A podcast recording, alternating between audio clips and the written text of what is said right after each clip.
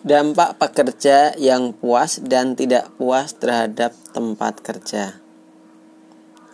Ada beberapa respon pekerja terhadap ketidakpuasan. Yang pertama adalah keluar. Ketidakpuasan yang diungkapkan melalui perilaku yang mengarah pada meninggalkan organisasi. Yang kedua, voice atau suara, yaitu ketidakpuasan yang diungkapkan melalui percobaan untuk memperbaiki kondisi secara aktif dan konstruktif. Yang ketiga adalah loyalitas. Ketidakpuasan yang diungkapkan melalui secara pasif menunggu kondisi-kondisi itu membaik. Yang keempat, pengabaian.